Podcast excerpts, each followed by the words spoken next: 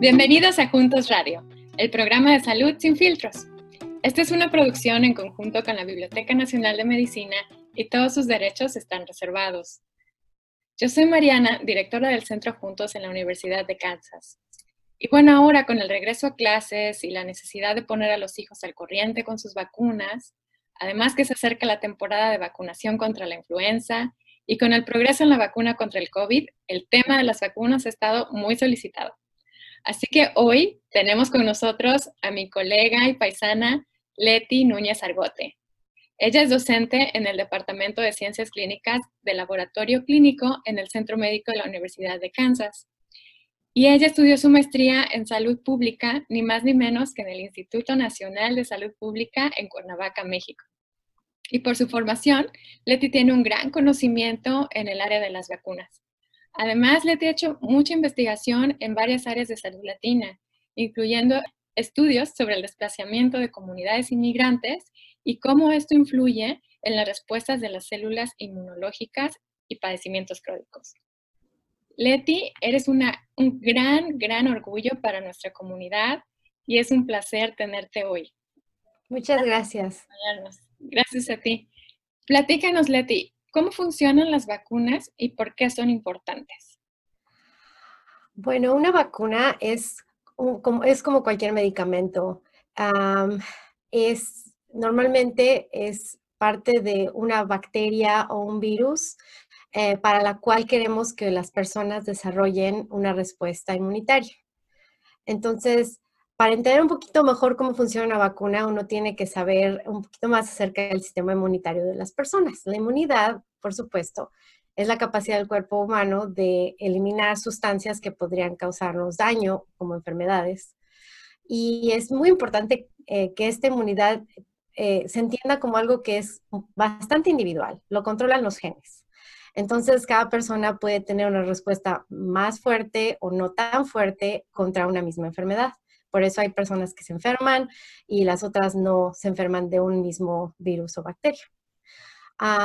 entonces, a pesar de las diferencias eh, que tenemos ciertas personas, eh, la mayoría de nosotros tenemos esta habilidad de combatir las enfermedades.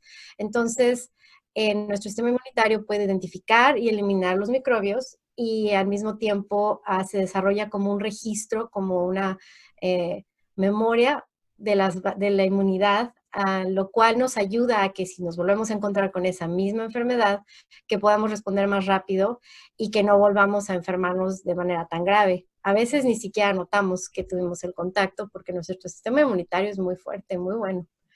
Entonces, eh, esto que lleva que las vacunas, lo que estamos haciendo es tomar ventaja de esta habilidad del sistema inmunitario para reconocer a las, a las enfermedades y al vacunarnos les mostramos un poquito de lo que sería esta enfermedad de manera controlada. Muchas gracias. Leti, ¿y por qué si nos vacunamos de niños, por qué nos tenemos que seguir vacunando de adultos? Ah, bueno, eh, los Centros eh, para el Control y la Prevención de Enfermedades, la CDC, recomiendan varias vacunas que se deben de recibir a lo largo de la vida y sí, la mayoría de estas vacunas se reciben antes o alrededor eh, de, cumplir los cinco años de edad. Los niños tienen mucha eh, susceptibilidad a las enfermedades y queremos protegerlos lo más pronto posible. Ah, sin embargo, los adultos también tenemos que recibir estas dosis periódicamente porque eh, a lo largo de la vida la respuesta inmunitaria puede debilitarse. Entonces, las vacunas de refuerzo nos ayudan a recordarle a nuestro sistema inmunitario cómo se ven estos virus y renuevan nuestra capacidad de ser inmunes a ellos. Otra razón es que para que los adultos se vacunen, por ejemplo, es la vacuna de la influenza.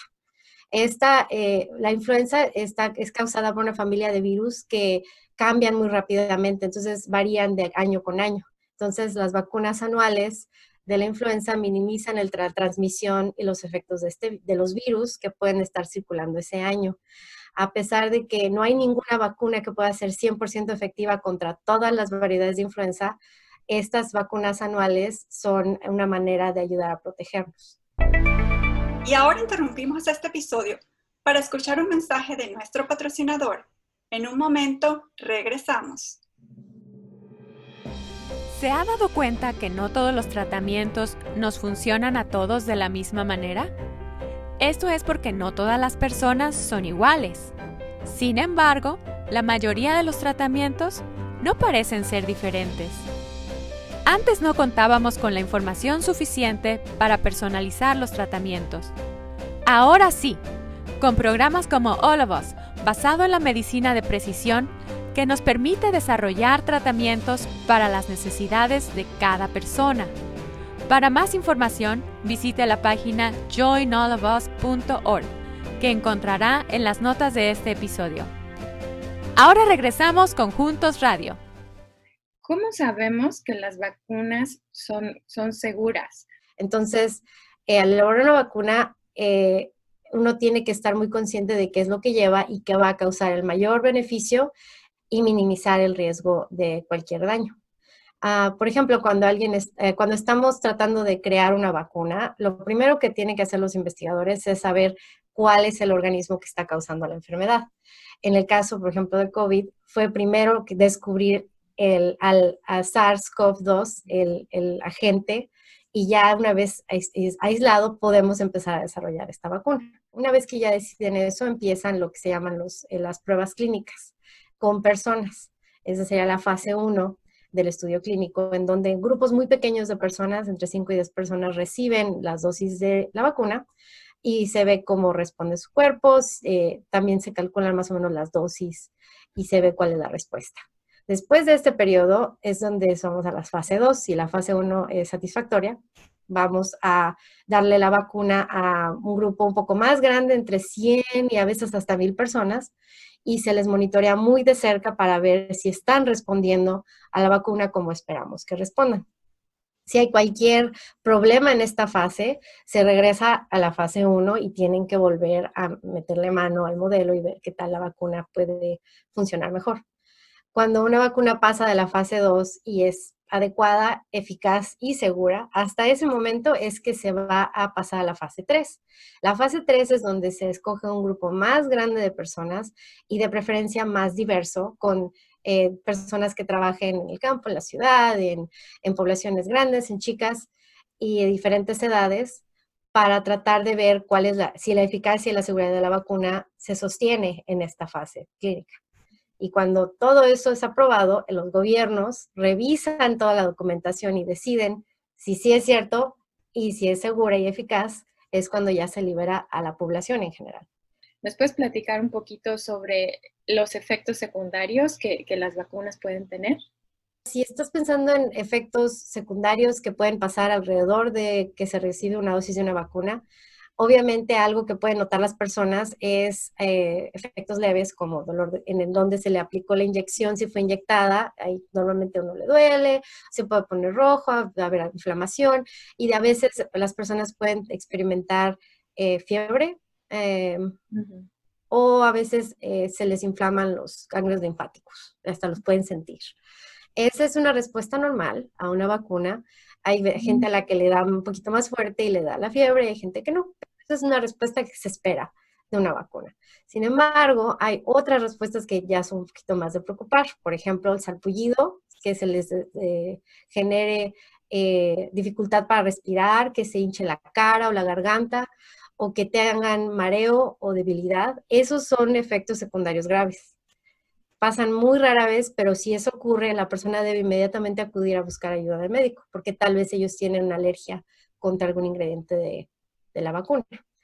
Y estas alergias sí pueden ser muy serias. Entonces, si alguien tiene una alergia, definitivamente nunca deben de volver a recibir esa vacuna y su médico o su, proveedor de salud debe de, indicarles qué es lo que deben hacer para protegerse contra esa enfermedad por ejemplo, eh, una versión de la, vacuna de la influenza utiliza eh, virus que se crecen en un huevo.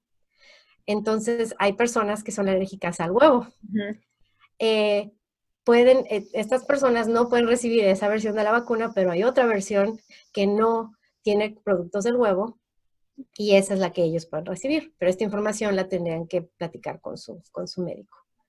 Ah, muy importante. Ok, entonces en general los efectos secundarios son leves, pueden ser fiebre, inflamación de ganglios linfáticos, un poquito de dolor local, pero si hay efectos más graves, importante hablar con el doctor porque puede ser signo de una alergia y las alergias pues sí pueden causar una emergencia. Ah, pues muchísimas gracias por compartir toda esta información, es súper, súper útil. Ah, este es el primer episodio, vamos a tener un episodio de seguimiento con más preguntas de la comunidad. Y recuerden amigos que nos pueden mandar sus preguntas por nuestras ah, plataformas de, Facebook, YouTube. estamos en, aquí por el podcast, pero también estamos en la página web en YouTube, en Facebook. Pueden ver nuestros enlaces aquí en, las notas de este episodio. Y les pido que se suscriban al canal, activen la campanita para que les lleguen las notificaciones y nos dejen aquí abajo sus comentarios. Si nos escuchan por Spotify, en Apple Podcast o en cualquiera de las otras plataformas del podcast, muchas gracias. Suscríbanse y también déjennos sus comentarios.